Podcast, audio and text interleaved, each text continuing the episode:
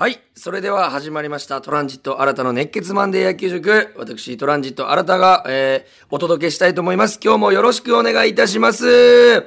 皆さんどうですか？周りに広めてくださってますか？あのーもう一度、あのー説明しますと、あのー私がこのやっている熱血マンデー野球塾というこのね、ホークス、そして野球に密着した、えラジオなんですけども、これのですね、あの今のこのラジオの再生回数が、えー1278回を超えますと、えーなんと7月に私、新たがですね、えーペイペイドームにて、えーホークス戦をゲスト解説で、えー呼んでいただいて、あの、実況席に座るという、あのー今、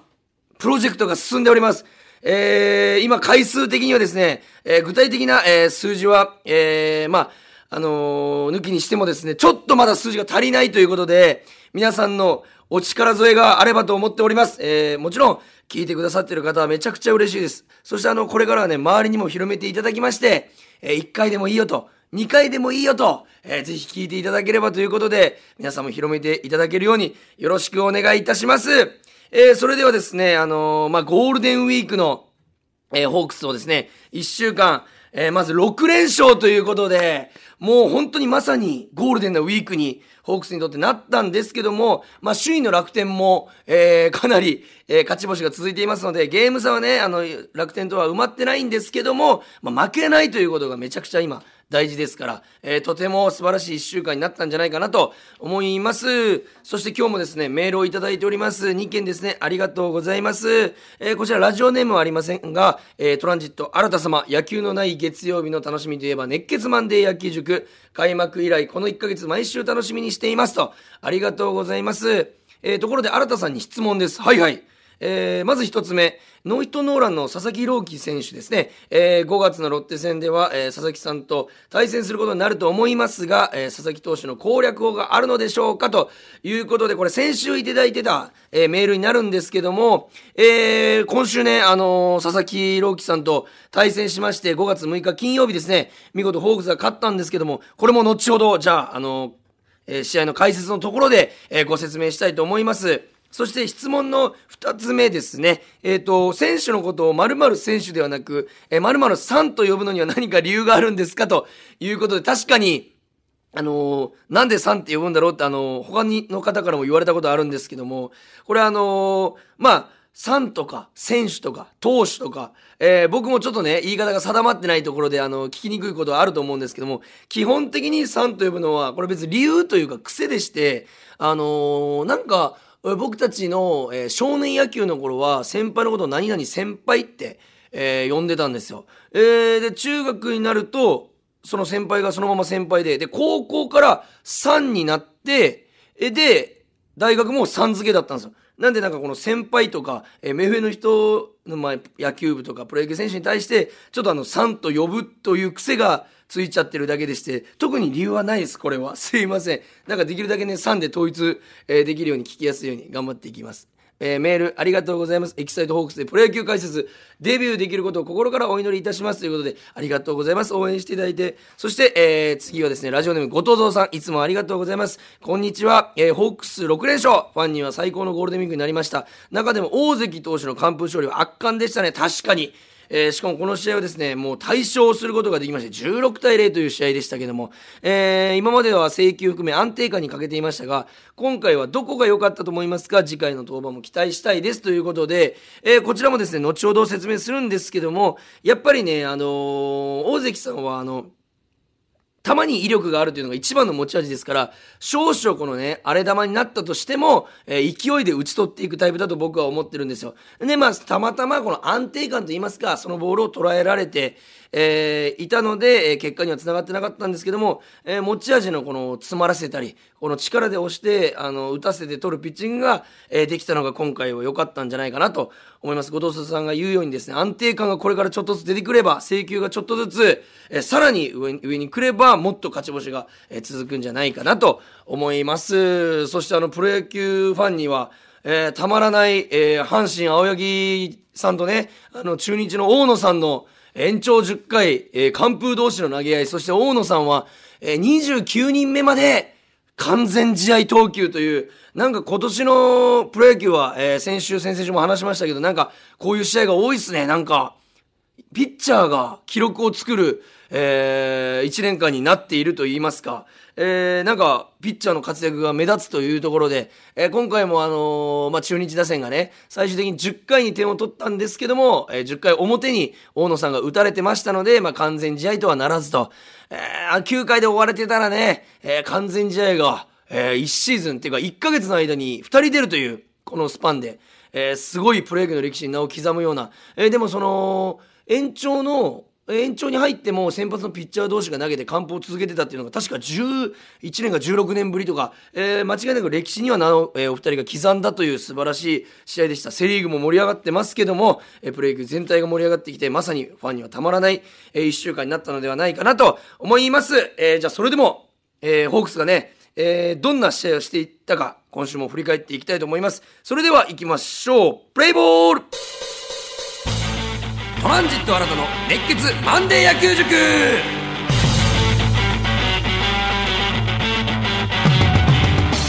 はい、えーそれではですねホークスの1週間を振り返っていきたいと思います。まずですねもうこの打線が活発すぎ。あのー、なんかねこの6月1本もヒット出ないんじゃないかぐらい今すっごい5月にバーンと畳みかけて、えーだって先週もね2桁安打が、えー4日間かな3日間あったよってお伝えしたばっかりなのに今週はもう火曜日から11安打、13安打、9安打、14安打、20安打、13安打と、もうバッティング練習かのように、バンバンバンバンヒットが出てくる。これがちょっとね、今から暑さが本格化して、ちょっと夏場に、えー、バッターの、えー、まあ、調子が落ちてくる、えーっていうところなんですけど、これをね、夏場も続けてほしいといったような、えーものになりました。えーそしてなんといってもこの、今週の6連勝に、まあ、この勢いをつけた、えー火曜日の対オリックス戦山本由伸投手を6回途中10安打7失点 KO させたという、この、なんていうんですかね、この、あの山本由伸を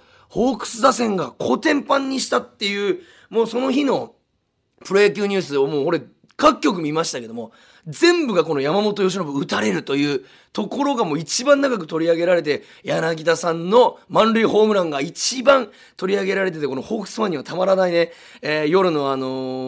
ーニュースコーナーになったというか、えーこれね、すいません、これ RKB ラジオさんなんですけども、これ正直に言わせてもらいますと、このプロ野球ファンっていうのはね、えーまあ、まず9時のあの NHK ニュースウォッチ9、今名前はちょっと変わってるかもしれないですけど、のあの、えー9時50分あたりのスポーツコーナー。をまずあの、まずお酒を飲みながら見ますよね、これ。えー晩酌というか、えー見ながら、えーそしてなんやかんやで報道ステーション、えーこれ KBC さんですけども、えーこれを 見て、あの、まあ、1時間後の10時50分あたり、えーそっから、えーまあ、Going とか、えーいろんなね、この、えーニュース番組に移っていくというのが、まあ、我々の楽しみなんですけども、まさにそこでずっと柳田さんが流れてた最高の夜になったんですけども、これね、まさにこのホークスが大型連敗もあれば大型連勝もあり得ると、先々週私が、えー僭越ながら言わせてもらった直後に4連敗からの6連勝という、この予言が的中してるという皆さん、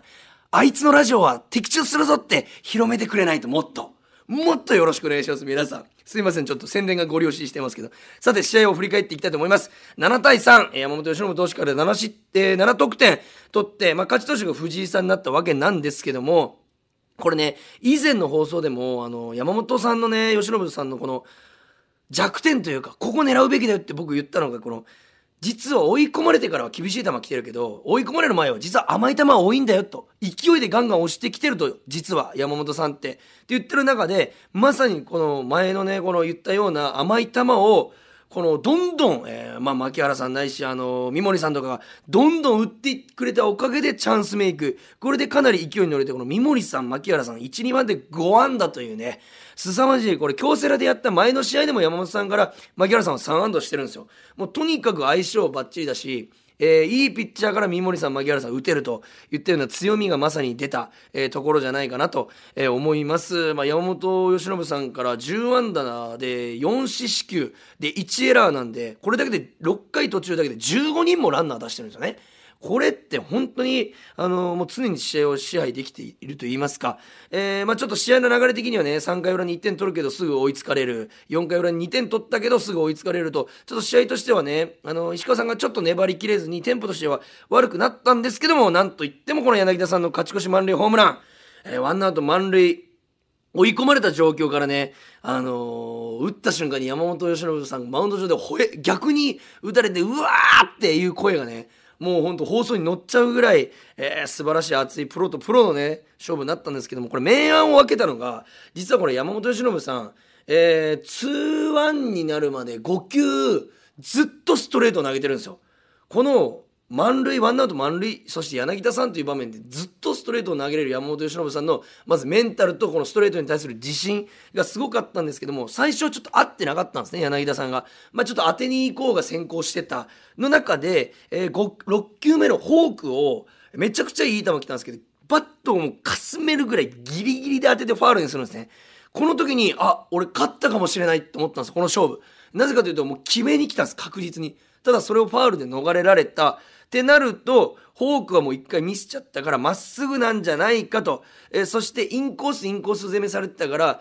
インコースに頭が、えー、まあ、そのバッテリーも行ってて、構えたところはキャッチ、インコースだったんですよ。そしたら、アウトコースにストレートが来て、柳田さんが一番得意とするこの手がね、伸びきったアウトコースのところに芯が、バットの芯がちょうど行って、えー、スタンドまで行くという、この外野フライでいいなという気持ちがまさに、えー、スタンドまで運ばせた、えー、一本になったんじゃないかなと思います。まさにこのもう、ま、ちょうどどんたくの人ね、えー、重なっててももう本当にもうお祭り騒ぎにね球場がなってたのが俺なんかこのコロナ前の感じにちょっと戻ったような気がしてよかったなっていうこの1試合になりました。えー、そしてえー、5月4日ですね、水曜日、えー、2対1と、えー、勝ちまして、宮城さんをね、まあ、打ち切れてはないんですけど、結果的に東山さんが7回93球1失点と、粘りの投球で、えー、勝利に、え、導いてくれたと。えー、いうことで、まず1回裏、えー、先制するんですけども、三森さん、今宮さんの連打で1、3塁を作る。えー、で、これ実は1、3塁作ってるだけじゃなくて、2人で9球も投げさせてるんですよ。それで、えー、エンドランで1、3塁を作っている。えー、今年は藤本さん、かなりエンドランを対応して動かせていますので、えー、だからこの、結構マークされてもおかしくないんですけども、そこの中でも選手たちがかなり、あの、サインに応えていると。えー、そして同点で迎えた7回裏、柳田さん、ソロホームラン、決勝点になったんですけども、これ連日この、アウトコース叩けているというところで、この日もね、ホームランはね、あの、アウトコースで、まあ、柳田さん独特のあの逆方向に打った時にあまりこの打った瞬間にリアクションしないんですよね。この、あ、レフトフライかっていう表情と、ちょっとなんかがっくりした感じ見せるんですけども、実はちゃんとスタンドまで届いているというこの、このなんていうんですかね相手にさらにダメージを与えるリアクションというか「よっしゃ行ったぜ!」って言った方がまだ打たれたってあるんですけど「ああ打ち取られた」ぐらいの感じでスタンドまで運ばれるからなんかダブルパンチというか「えー、行っちゃうの?」っていう、感じを相手ピッチャーは受けるんじゃないかなと、えー、ただ柳さん今年ねちょっとインコースをね強く引っ張るという打球がまだちょっと多くなっていないので今年は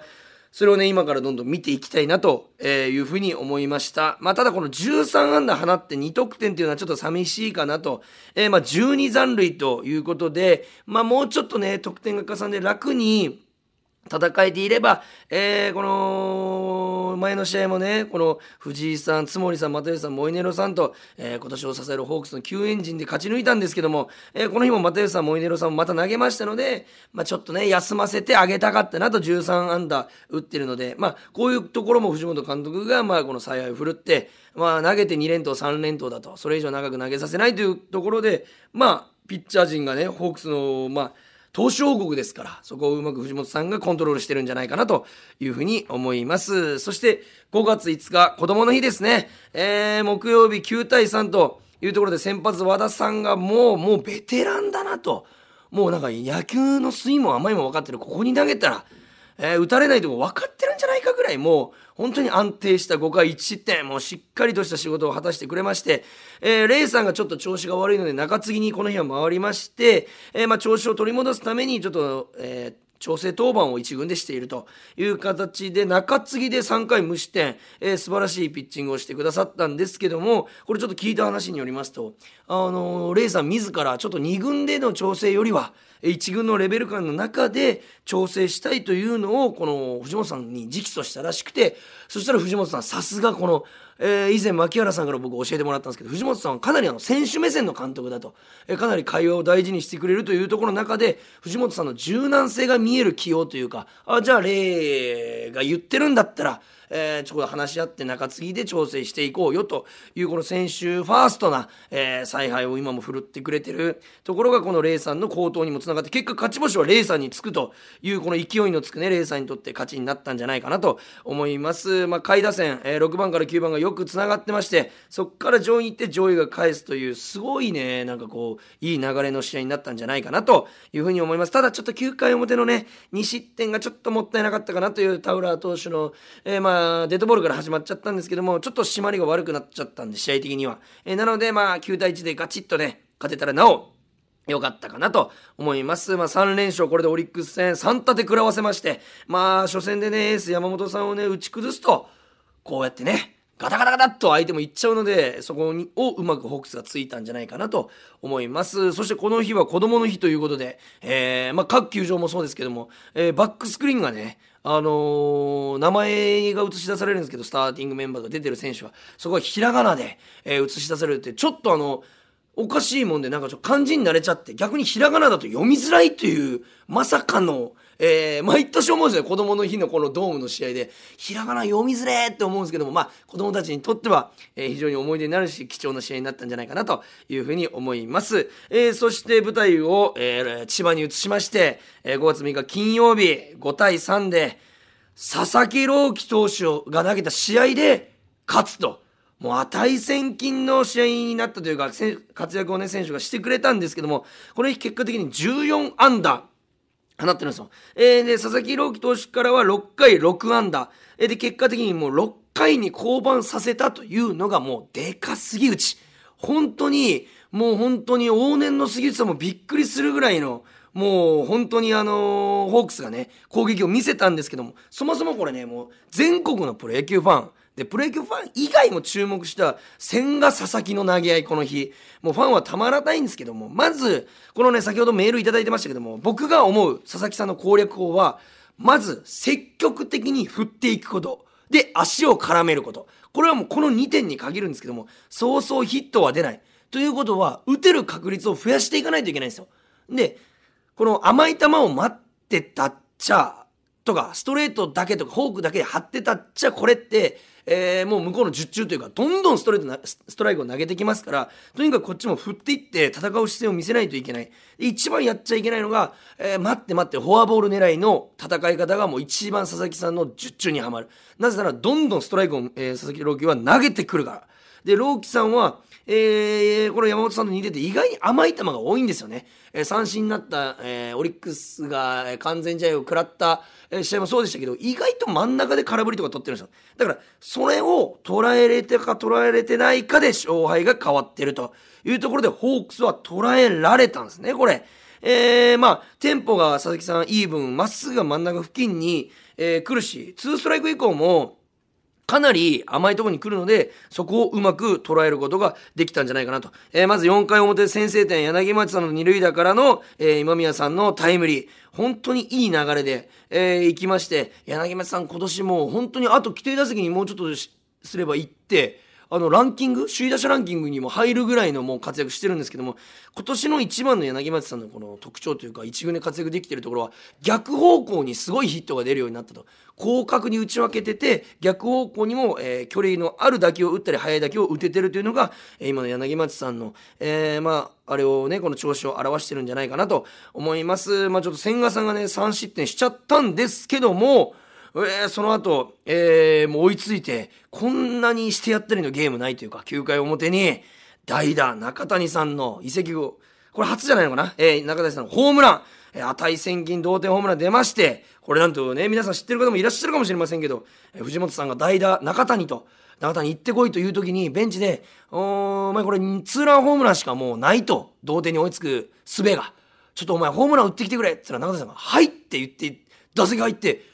抑えの増田さんからホームラン打ってるんですよ。なんかもう漫画のような話。えー、で、まさにこの選手と監督の、まあ、絆といいますか、いうところがこの信頼関係というか、距離感がね、えー、見えたような会話ですけども、えー、そして11回表、三森さんの出塁から初球盗塁、これは準備ができているからこその初球盗塁できて、えー、結果的にタイムリーが生まれてというところで、えー、グラシアルさん6打数4安打、えー、牧原さん4の3。牧原さんに関しては、スタメンで絶対いいのに、この、水木出てないのに、金曜日いきなり佐々木朗希さんの時に出て4打数3安打。もう準備がもう物語ってると言いますか、どこで出ても俺は活躍するよという、え準備が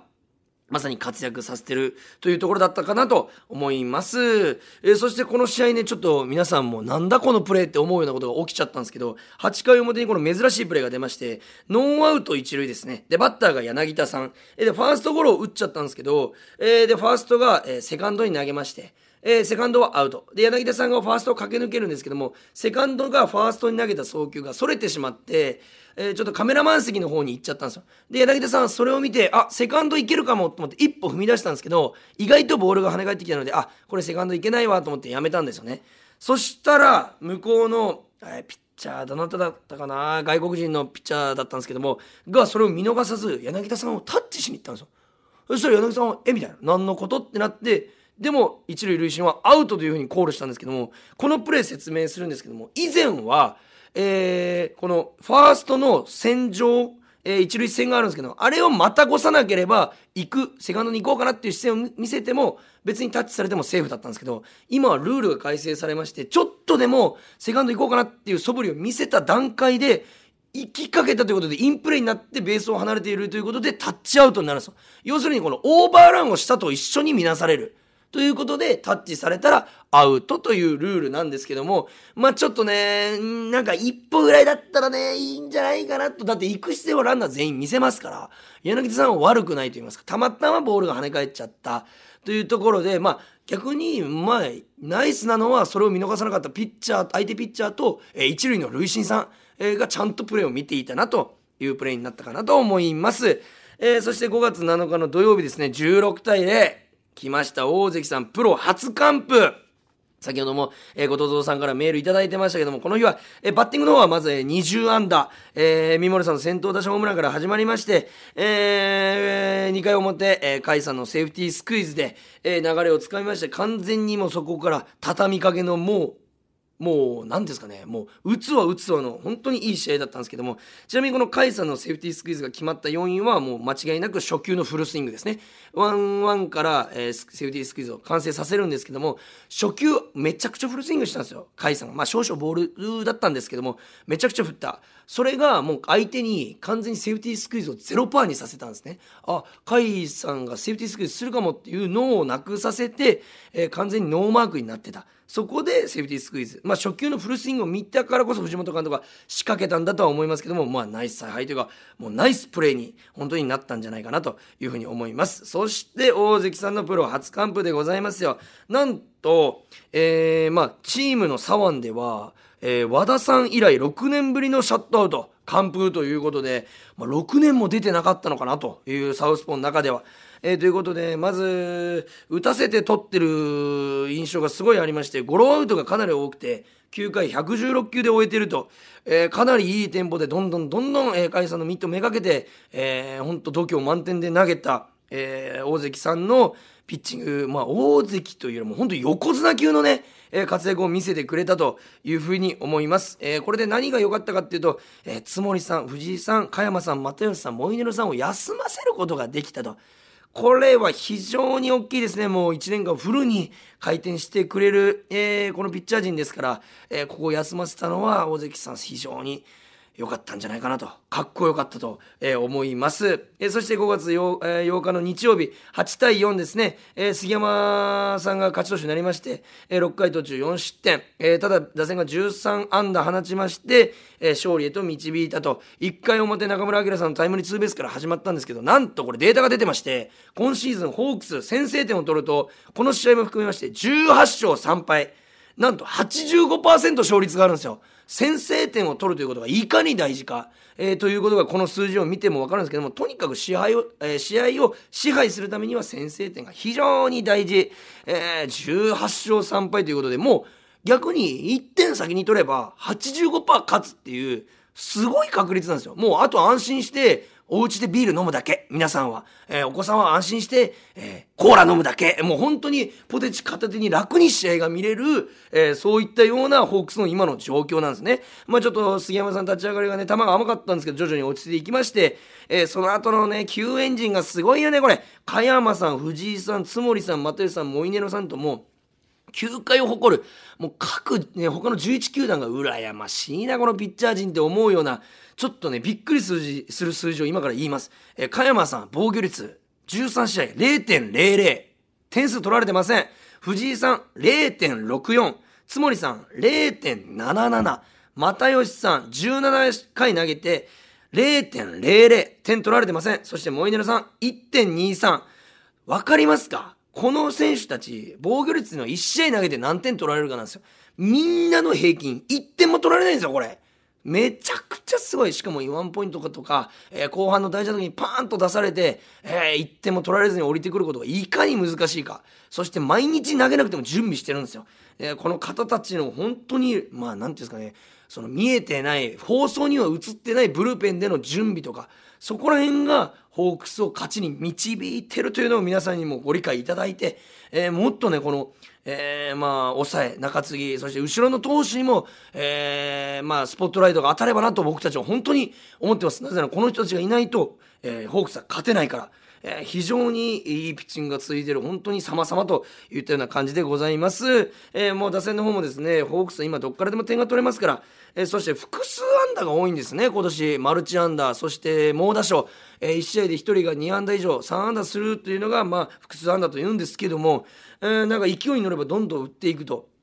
いうような形で、えー、そして某テレビの、えー、某まあね、以前このあっぱれとか勝が出てたあの番組で、達川さんもおっしゃってました。柳田乗せたら怖いよと。えー、まさに柳田さん乗せて、来ちゃってんすよ、他の球団が。で、こっちとしては乗ってきてる。もうこのままね、もうほんと落ちることなく、どんどんどんどん柳田さんもね、えー、日本一になるまで走り続けていってほしいなと思います。もう本当にゴールデンウィーク何度も言いますけど、6連勝。えー、素晴らしい。えー、本当ね、正直この30分かけてね、解説することなんてもうないんですよ、もう。勝っちゃってるから、もうたくさん打って、たくさん抑えて。えー、だから、本当にその中でもいいところをね、ちょっと取り上げさせていただきました。えー、非常に喋りがいのあると言いますか、えー、こっちがテンション上がりながら喋れる1週間になりました。えー、今日もね、聞いていただきありがとうございました。今回のように皆さん、あのー、メールをね、まだ募集してますんで、えー、このポッドキャストへのメールお待ちしております。えー、kor.rkbr.jp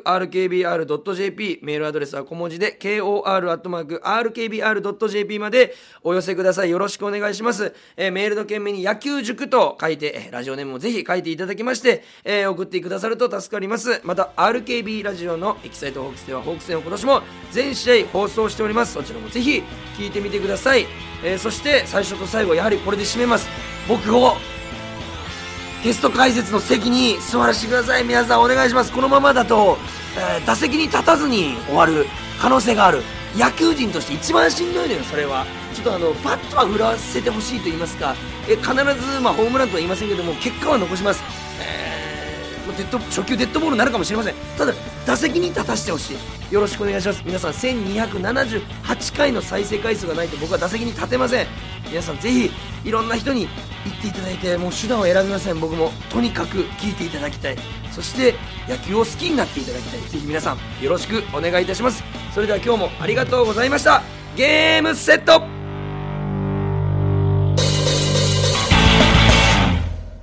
ここで Google ポッドキャストをご利用の方へお知らせです。Google ポッドキャストは2024年6月23日をもってサービスを終了します。引き続きこの番組をお楽しみいただくには、ラジコ、Apple ポッドキャスト、Spotify、Amazon Music、YouTube Music、いずれかのアプリをご利用ください。これからも RKB ラジオのポッドキャストをお楽しみください。